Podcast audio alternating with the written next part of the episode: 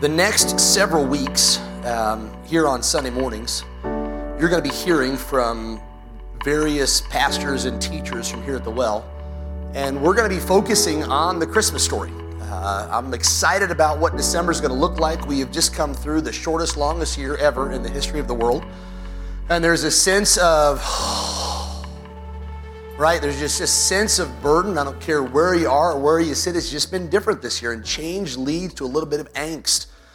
But it's my opinion, and I believe, uh, hearing from just the heart of other, others that have spoken in leadership in our church, that God wants to bring us through a season of encouragement, of getting our minds right, and of seeing the truth as it needs to be seen, regardless of circumstances.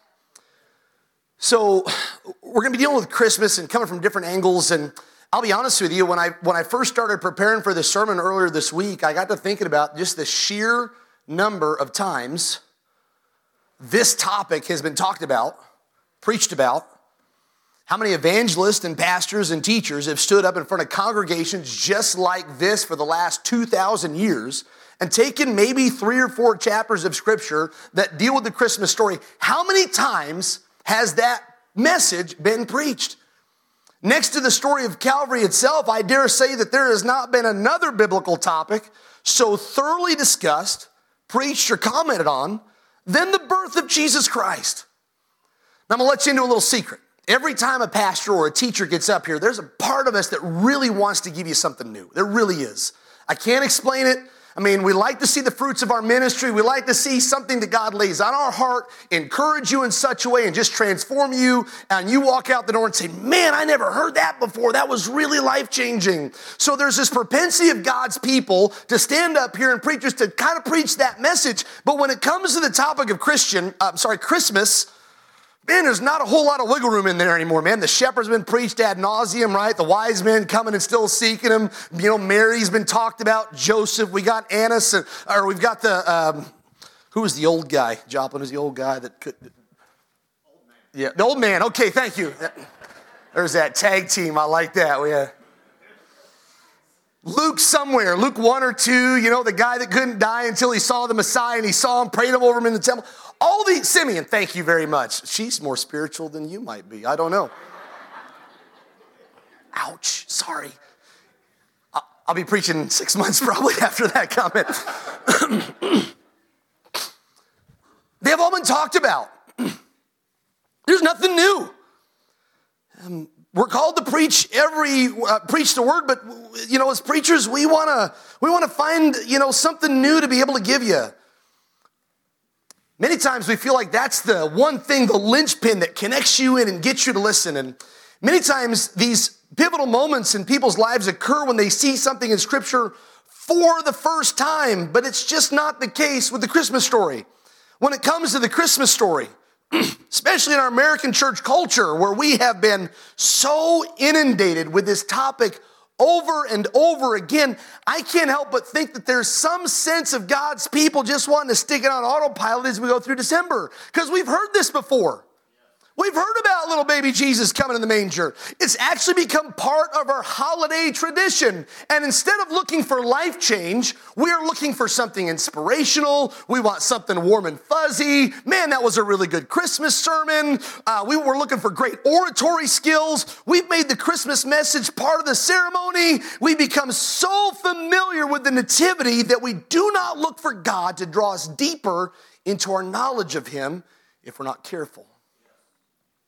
So there's this sense of, as we move into this month, of man, God, I don't want it to just be something that rolls off the ears of the hearers. But the truth is, the reason the Christmas story has been preached so much, and the reason why it's so beautiful, is because I thought Andrew was coming forward already. Hallelujah. I didn't know. I'm on a roll this morning, man. I'm just. There's this sense of, we've heard it all before, but if we get the truth, of the Christmas message and the heartbeat of God and what He's trying to communicate, it has the ability to change the very direction of your life. So I want to encourage you as we move through this and various pastors begin to preach and talk that you don't let yourself get Christmas fatigue.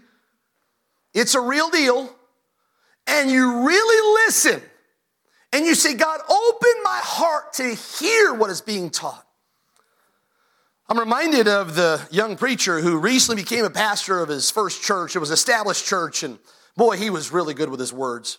First Sunday morning sermon, he preached with great eloquence and power. He awed his congregation with deep truths and tear jerking illustrations and powerful applications and gave a dynamic delivery. And afterwards, as he was shaking hands of folks on the way out, the people just swooned over him, man. They were patting him on the back and shaking his hand and telling him how thankful they were that he was now their lead shepherd. The older, sage like Christians of the faith nodded their heads in approval as he would preach, thinking, man, this is how it used to be. Following week, the congregation came back. They were hungry to be wowed again by the ability of that preacher. But much to their surprise, the pastor opened his text to the same exact text he had opened the week before. He gave the same points, told the same illustrations, and delivered word for word the exact same sermon. But it was a pretty good sermon. And even though they'd heard it before, the flock listened again, man. They amen in the right spot. They cried at the tear jerking illustrations. They were still excited to hear it and still gave accolades. But after the third week of exactly the same sermon, people began to wonder. And after the fourth week of the same sermon, the phone lines began to burn up between the church gossips. What in the world are we paying this guy for? Does he only have one good sermon? Five weeks go by and the board's starting to get a little bit worried because they put their, you know, their, their, their full trust in this guy and presented this guy to the new church. And they're starting to get weird phone calls. And after two months in, as the preacher stood up on a Sunday morning to read the exact same text he had read previous, uh, the previous weeks before, Brother Johnson. Do we have any Brother Johnsons in here? I was trying to pick a last name that I wouldn't offend anybody. Okay, good. Brother Johnson, you know who that is, the self proclaimed, you know, sage of the church, stands up in the middle of the text reading and says, Pastor, when we hired you to come in here, we hired you expecting you to give us something new. We expected you to have something fresh for us week by week. We understood that you would deliver to us the entire Word of God, but instead, these past several months, you have just preached to us the same exact sermon over and over again. But you need to know we have heard this all before. A young pastor who was wise beyond his years, with tears in his eyes, looked at his congregation lovingly and said, Well, you've heard this sermon before. God has shown me that you have yet to truly hear it in the depths of your soul. And as soon as God reveals to me that you have truly heard and understood and lived and practiced the truths of sermon number one, we will move on to sermon number two. And I want to challenge us this morning to not be that congregation. There is a little fear that I have this morning as we work through the message that God has placed in my heart to give you this morning that is going to be so simple that you have heard this literally hundreds of times before, that it will roll off of your ears and you will feel it, you'll get it carnally, but you won't get it in the depths of your spirit. So I want to challenge you this morning. Open the ears of your heart to hear the truth of God's word. This morning I was actually reading through Luke chapter, I think it's eight or nine, I'm somewhere in Luke. And I was actually working through, and uh, Jesus told the parable of the sower. Usually we read that in Mark chapter four, but uh, I believe it's four, but Luke chapter is where this morning. And I got to thinking, God, my prayer for our church today is that we have the heart of the good ground. We don't have the stony heart, right? Where it just hits and it just kind of starts to kick in, but it's really superficial and there's no life change. We don't want the heart of the guy that's, you know, full of the cares of the world that we just will walk out the doors and there's really no life change because we've just, you know, got too much going on and the word doesn't have the ability to take root and grow. God, give us this morning the good soil. God, give us this morning the good heart who is ready to hear, to receive, to obey, and to live out the truths that you have for us. So, as we enter the Christmas season, don't tune out the spiritual truths that God is trying to communicate to you. I know that each of us has heard it all before. Literally, we have heard this all before. But it's my prayer that you will truly hear these truths in the depths of your soul. Because if you do, if you truly get what the Christmas story communicates, your life will never really be the same. It won't. If you truly connect in your spirit what God is trying to say to us through the Christmas message, it has the power to redirect the very trajectory of your life. It has the power to transform you from the inside out. So, what I offer you today is nothing new, yet I pray that God make it very new for you today. Don't let it roll off your ears. Don't leave unchanged. Don't leave unmoved. Don't leave untransformed. So let's listen on purpose. I've got four things today that the Christmas story teaches me, or lessons from the Christmas story. Here's the first one. You ready? It's really deep. God really does love you. I told you it's not anything you've never heard before. I know you've heard it. I walked in the church door this morning and I picked up a card, and you know what it says? God loves you. We have seen signs like this for uh, as long as we've probably been alive. We've seen them on baseball, right? Baseball, Tony, this guy in St. Louis, hold up, God loves you, John 3 6. We have so been so inundated with this phrase that there's this just capacity that, yeah, okay, I know, right, God loves me. Like I didn't learn that the very first week I ever came to Sunday school. This is not new, but I want to say it again. God really does love you. And I want to put this in context as we move forward. I want to take you back in your mind's eye. I want you to go back to the very worst day of your life. I want you to go back to that one moment that you were the most broken. I want you to go back right now in your mind's eye to the very place where you had to deal with the most difficult moment of your life. I mean, when the doctor had some news for you that shook your world. I mean, the moment when the relationship that you relied on, that you thought was gonna be there the entire time, all of a sudden was no more. I'm talking about that moment where you had to say goodbye to somebody long before you ever thought you'd have to say goodbye to them. As you stand over the casket of their, of, uh, of, of, of their body, I want you to go to that moment right now in your mind's eye, and I want you to listen to the words I want to communicate this morning. God really does love you. What are your thoughts in that moment? Where are you right now? What's your response? Be honest with you. I think if we're honest with ourselves today, there's a part of us that says, God, I hear you saying it, but I don't really believe it. Because if you really meant those words to me, then why am I in so much pain? But listen to me again. Here it is. Ready? God really does. He really does love you. I know, God, I, I know that you say that you do, but if you did, then how could you do this to me? I mean, I look all around eh, of people of my peers and even those that are unsaved, and I look at how their lives look, and they don't have to deal with the pain that I'm dealing with right now.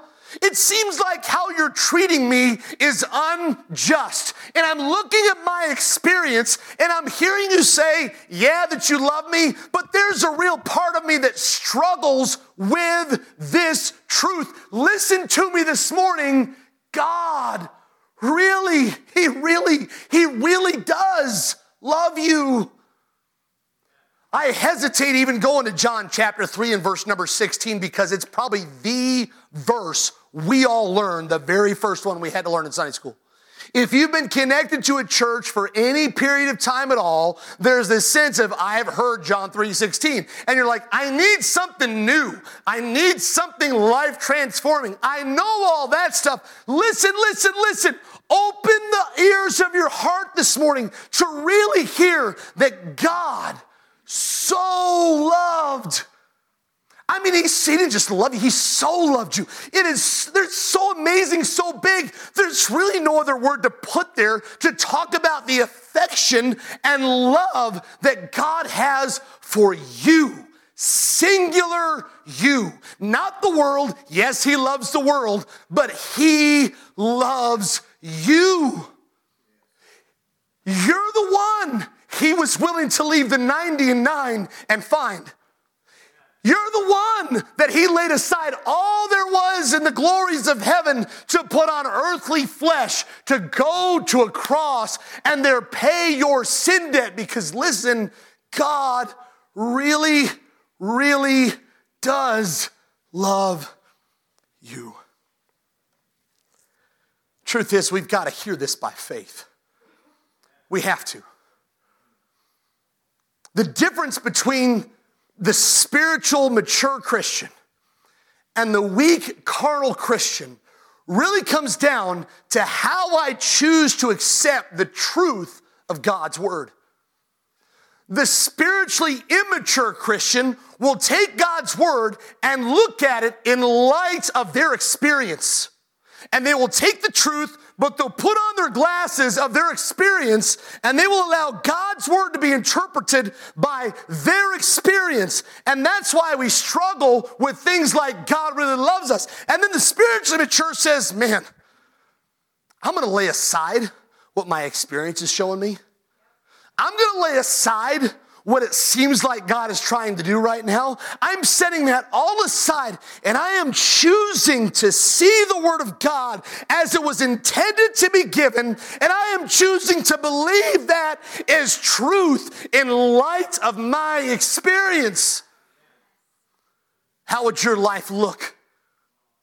How would it make you feel if you really accepted the fact that God really, really does love you? How would it change the news? How would it change the transitions that happen in life? Because life is full of changes if you just really grab the truth. God loves me. I want to take you back to another moment in your life to put this in perspective. I want to take you back to the moment right after your worst failure. I mean, that one moment right after you did the one thing that you wish nobody knew about. The one thing that you don't like to talk about. The one thing you're ashamed to even bring up. The one thing that you actually enjoyed and it disgusts you that you enjoyed that moment of sin. And I want you to listen yet again. God really does love you. God, how? How?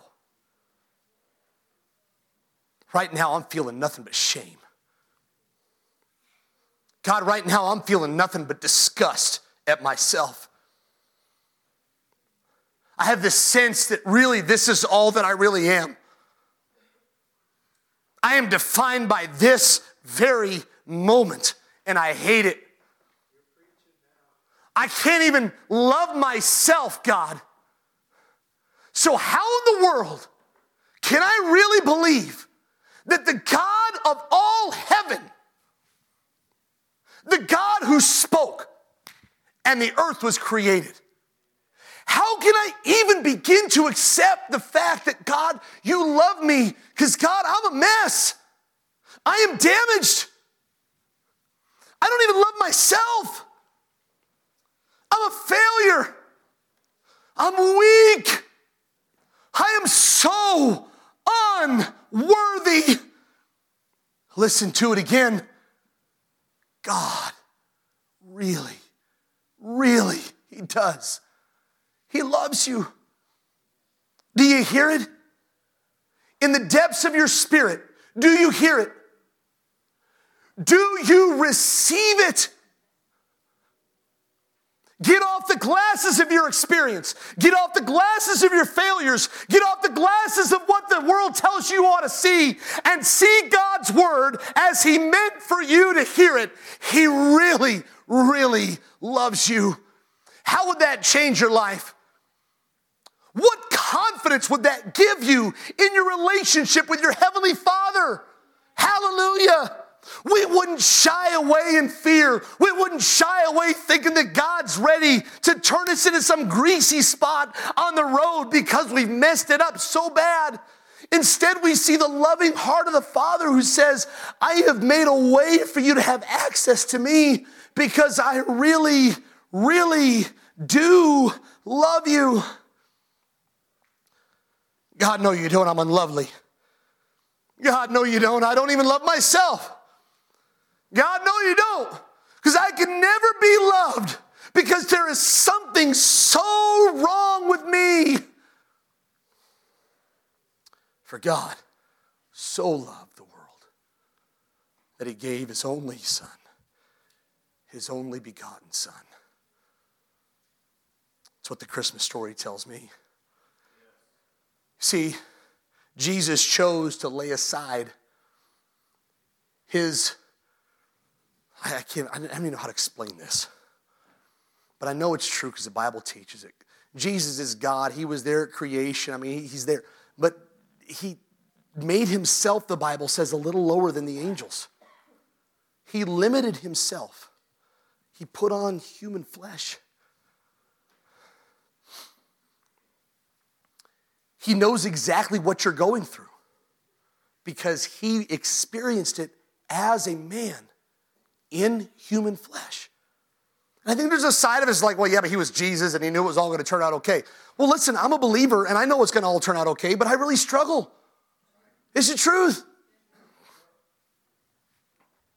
You know, Jesus knew what it was like to lose a loved one that was close to him. He knew it, he knew the pain.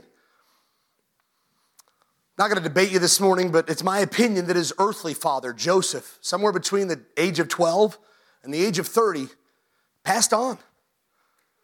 Bible doesn't say it for sure. We just know he was there when he was 12 and he was gone by the time Jesus was 30. He was, there's no more mention of him. We see Mary, we see the brothers, his brothers and sisters. We don't see Joseph. I don't think Joseph just hightailed and ran away from the family and left it. I mean, this was the one person in the history of the world that God entrusted to have influence in his only begotten son's life on this side of heaven. I don't think, I think the guy had some character. I believe he poured into Jesus as his earthly father the lessons that every father should be pouring into his children. But somewhere between the age of 12 and the age of 30, he's gone, man. Jesus experienced that as a human. Listen, one of the hardest things we'll go through that I've gone through is saying goodbye to somebody I love. It's hard. And I've heard it. Yeah, I know it's going to work out, but it's just hard. It's not an easy moment. But here's what you need to hear God really loves you, He identifies with you. Jesus knew what it was like to not know where to lay his head. Jesus knew what it was like to not have enough money to pay his taxes. He knew. Lord, we got to pay our taxes. Where are we going to get money? Go, go fishing, Peter. You're going to find some money in the fi- mouth of a fish. They were that broke. I mean, they weren't just Kraft macaroni and cheese broke. Amen. We've been there. They weren't just ramen noodle soup and spam broke. Hallelujah. Ever throw some spam in some ramen noodles? It's pretty good stuff. They were flat broke. Jesus knew what that was like. He can succor you, the Bible says, those that are in need. We can obtain grace to help in time of need because he experienced it. Why? Because Christmas teaches me that God really loves me. He knows more about me than I do. He knows how to help me. He knows how to encourage me. He knows how to bring me along the way.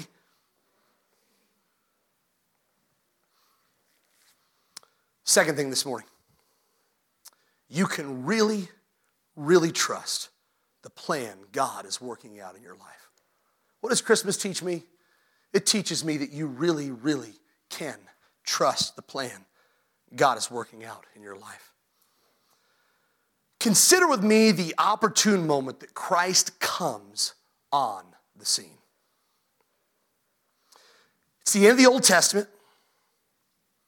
If you get to the end of the, the, Old Testament, there's this sense of complete and utter failure on the part of the Jewish people. The Old Testament deals primarily with the nation of Israel.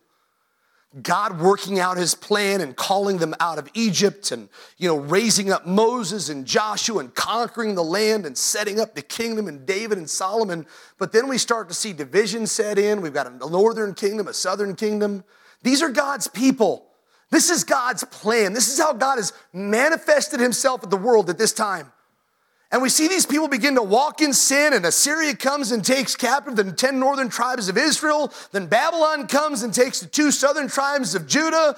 And by the time we get to the end of the new of the Old Testament, it looks like God's plan just ain't working, man.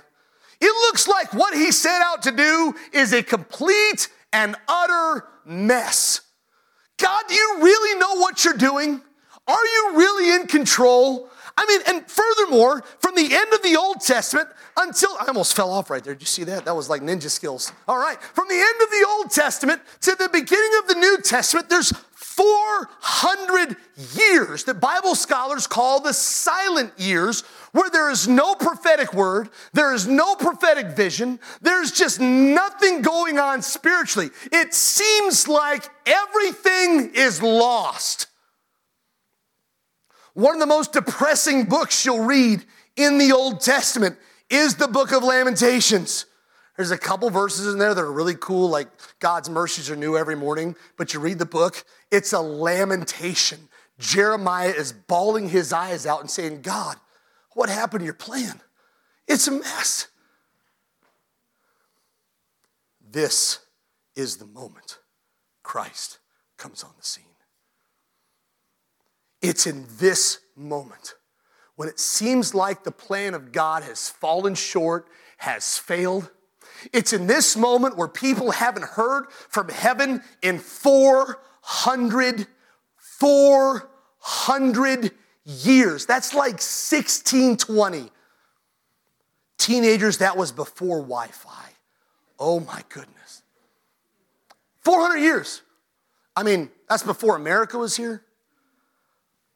Before we had like cars and I mean, I don't even know how they lived back then. I just they were still saying thees and thous. They would be using the King. This is before the King James, 1611, right? Right at the same time the King James came out. We'd be saying thees and thous and using words you don't even understand anymore. 400 years it's been. God, where are you? God, it looks like you don't know what you're doing. Matter of fact, there's been four political systems, world powers that have come and gone. Babylon rises up, then Medes and the Persians, and then Greece, and now we got Rome. Man, Rome is running things. They are immoral, they are pagan, they are hateful, they are cruel, they're sexually immoral. This is who's running the show. God, do you really know what you're doing? God, I haven't heard from you in 400 years. God must not have any clue what's going on. It's in this moment that Christ comes. In the midst of darkness, in the midst of confusion, in the midst of chaos, God says resoundingly, Yes, I really am working out a perfect plan. Thank God that He has moved in my life, but I know there's seasons I'll go through that it seems like it's the darkest hour of my life. God, I really need to hear from you. It seems like everything that you have been bringing to pass is an utter failure right now. I was better off before I even turned to follow you with my life. Isn't that the lies the enemy puts in our head? Get off the glasses of experience. Step into spiritual maturity and see the Word of God for what it truly means. I'm not giving you anything you haven't heard this morning. I'm just saying, let's hear it with a new heart. Let's hear it and apply it. What would your life look like? How would it make you feel if you just settled once and for all? I believe I know what God is doing with my life. I, I got it. I believe it. What would it look like? The genealogy in Matthew chapter number one paints this picture of, you know, from Abraham to Christ. And it talks about the generations that led from Abraham to Christ. And as you look through the genealogy of, of Christmas, you're gonna see names in there and think, wow, I can't believe those people made it in the genealogy of Christ.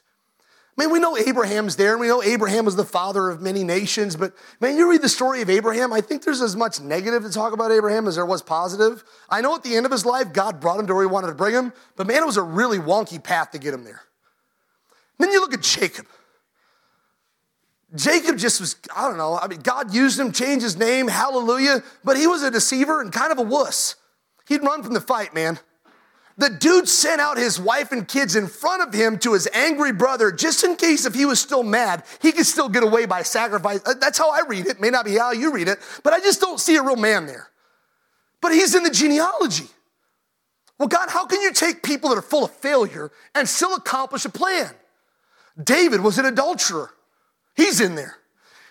Manasseh and Amon are in there. These are two kings of Judah who were so wicked the Bible says that they made Judah to sin even greater than the pagan nations. These guys are in the genealogy of Christ. Man, I'm thinking, Lord, you don't know what you're doing. Look at all this failure that's there. Look at all the mess that's there. But we get to the end of Matthew chapter number one, and here's what Matthew says From the time of Abraham to the time of David is 14 generations. And from the time of David to the time of the captivity was 14 generations. And from the captivity to Christ was 14 generations. It's almost as if God was working out a supernatural plan the entire time that man couldn't mess up. Whew.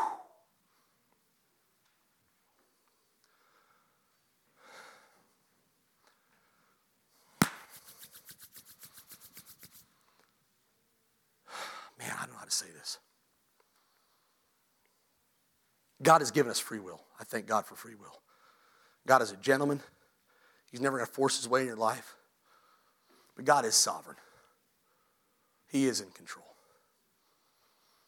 And you need to hear this morning that your failures in your past isn't enough to mess up what God's future plans are for you. And somehow you messed up your life so bad, I can never be what God intended me to be. Whew. I know I've heard that too. Listen to it this morning. Hear it in the depths of your spirit. God is really working out a perfect plan. I can't explain why we're in the middle of a pandemic and moms and dads got to figure out how I do school at home with my kids who can't go to school, but I still got to make money. And you know, we got this forbearance and I haven't my mortgage in a couple months and I haven't gone, you know, I'm not in bankruptcy yet and foreclosure yet because I'm not allowed to, but I got all this pressure. I can't explain why we're in the middle of this. I can't. But here's what I know God loves you and He is in control. And I can't explain why you got bad news. I can't explain. I can't explain why he gives this person cancer and this person lives till they're 95 and smokes uh, you know, 20 packs of cigarettes a day. I can't figure that out. But here's what I know God is working out a perfect plan in your life, and He knows where you're at. He knows what it's like to face a certain hurtful, painful death. He knew it in the garden. He knew. He knew it was coming. It's going to be ugly and painful, and I don't want to go through it. But here's what I know God is working out a perfect plan in your life. Trust the heart of your Father. It's a heart that loves you. It's a heart that has the best for you.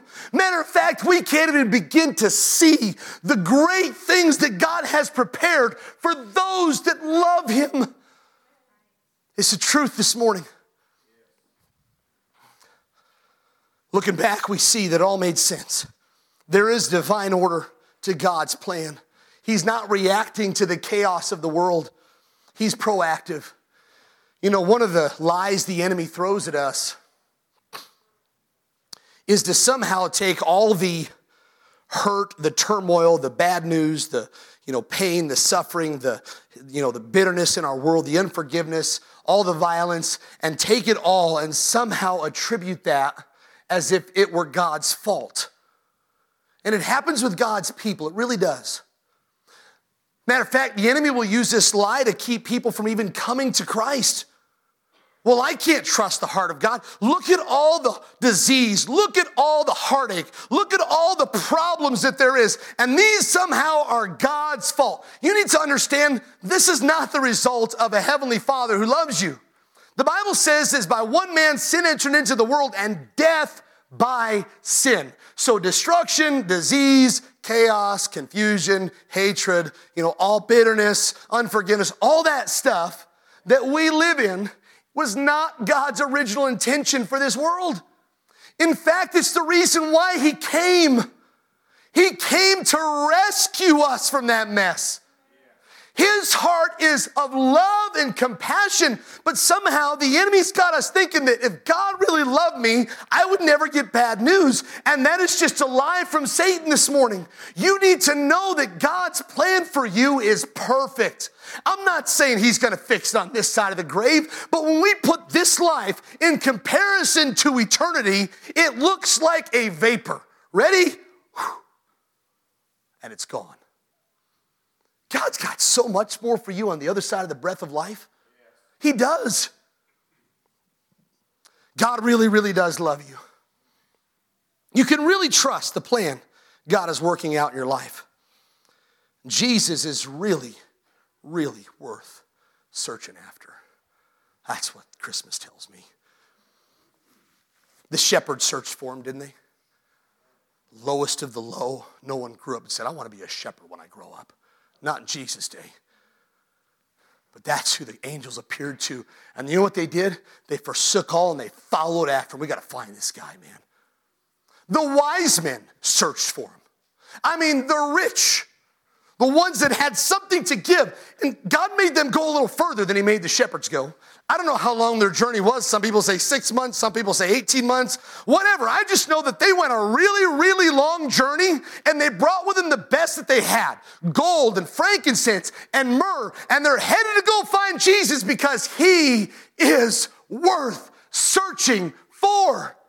Herod even looked for him. He got this news. Wait a minute, this king of the, who is this king? I'm going to go looking for him. Now, his heart was not to know Christ. His heart was to snuff him out. But I don't care who you are or where you are. There is a propensity inside of you. There is a void inside of you that only Christ can fill. And that is who you need to be searching for. And I promise you, he is worth the reward.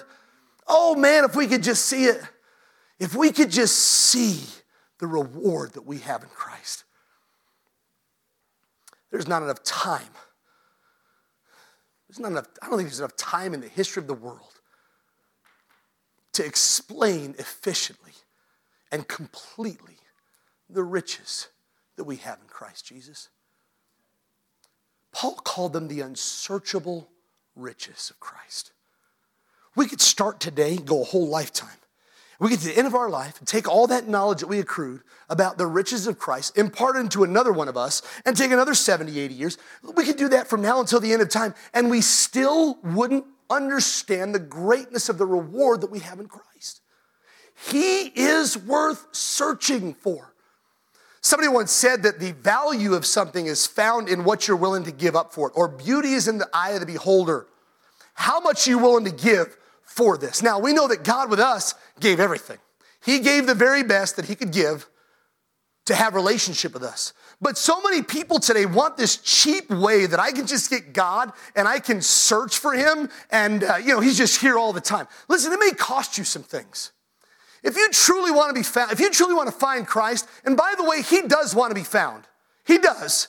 If you haven't found him yet, because you ain't looking, that's just how it is. He's not like he's playing hide and seek and laughing because you can't find him. He wants to be found by you, but listen, it's going to take a little effort on your part.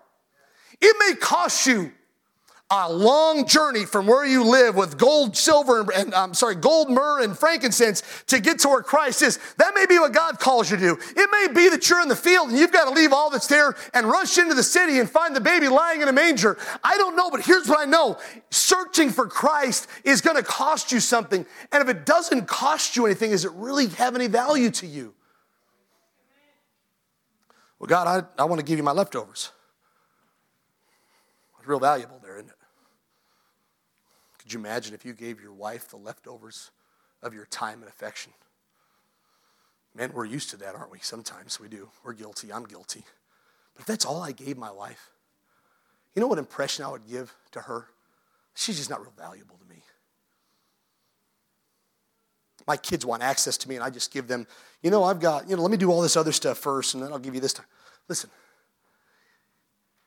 to search for Christ, it's going to cost you some time. It's going to cost you some stuff. It's going to cost you some relationships.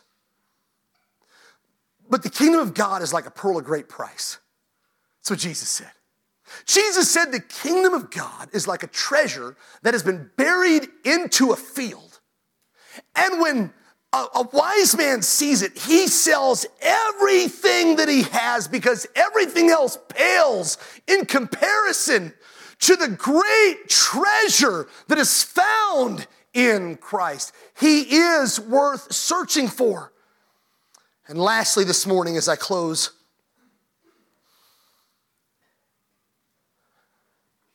God really, really does love you. God really is working out a perfect plan. Jesus Christ is really, really worth searching after. And lastly, you really, really do need saving. You do. It is hard for us to accept grace. It's hard, it's not easy. It is hard for us to hum. That's why Jesus says you got to be like a little child. It's easy for kids to accept love, but it's really hard for us to accept love because we know us. It's really hard for us to humbly receive what God has for us. But it doesn't change the fact that you need saving. You do. It's your greatest need. Matter of fact, it is this one thing that makes the other three make sense. God really does love you. That's why He came to save you. God is working out a perfect plan in your life. He's rescuing you from your sin. He's worth searching after because He is the only answer. There is no other name among heaven given whereby you must be saved. It is only through Jesus Christ. You need saving. Now, there's two groups of people that need saving. There's those that have never repented of their sin. You're not a child of the Heavenly Father, you're a child of the devil himself. You're a child of sin. You're born once, gonna die twice, man. You've been born physically, but you've never been born again spiritually. And when you die here on this earth, you're gonna die the second death in the lake of fire forever and ever and ever and ever. Well, Jason, I don't so like that news. Well, I don't like the news when the Giants lose either, but sometimes you just gotta accept the facts. It's the truth. You're to split hell wide open, man. If you don't turn from your sin, if you do not repent of your sin and turn to Christ and let Him rescue you, you have no hope of heaven. I said He had to rescue you. I didn't say He came to bail you out. That's how most of us want it, isn't it? Man, I'm in this mess. God, I'm reaping all the consequences of my sin, and I just want to get bailed out. God, would you just bail me out? But I still want my sin. That's not what saving is.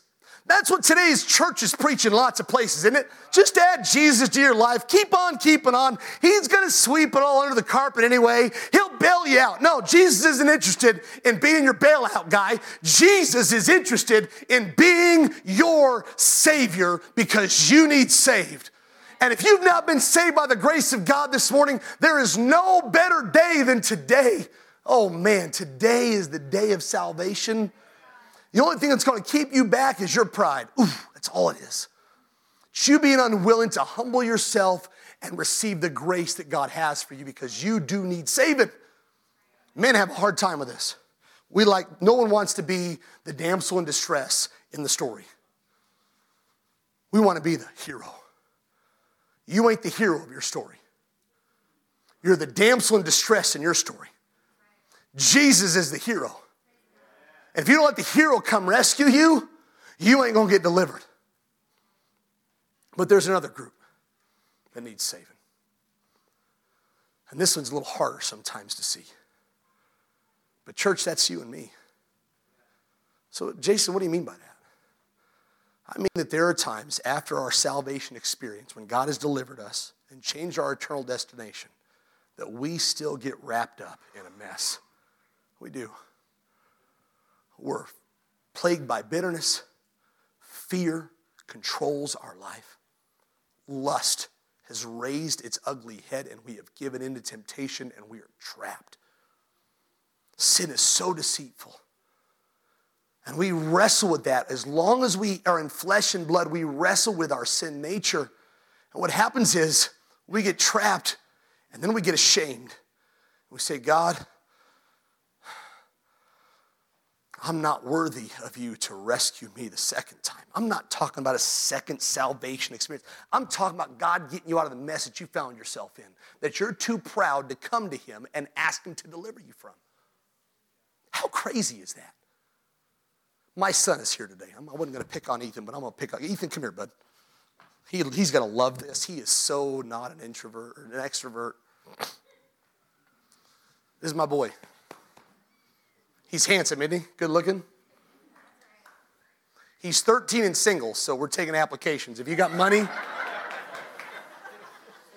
think of that. Oh man, get your girlfriend? Not so much. So, as a father, right, it's not a one time deal. It's absolutely ridiculous for me to give this boy some information and set him on the right path and expect that he's never going to need my help again. Now, there are times he needs my help, and God gives a parent a little insight, doesn't he? Those of you the parents, shake your head, you know it's true, that they're in a mess. You give them a little grace, see if they can figure it out. But you come back alongside because you love that kid. Because there's not a thing in the world you wouldn't do for that kid. It's no burden for you to rescue him again. Matter of fact, when they come to you and say, Dad, I'm in a mess, I don't know how to deal with this. Man, how does that make you feel? like a dad. I can come alongside and I can rescue. I can pull them out, help along the way. But yet, we get things wrong.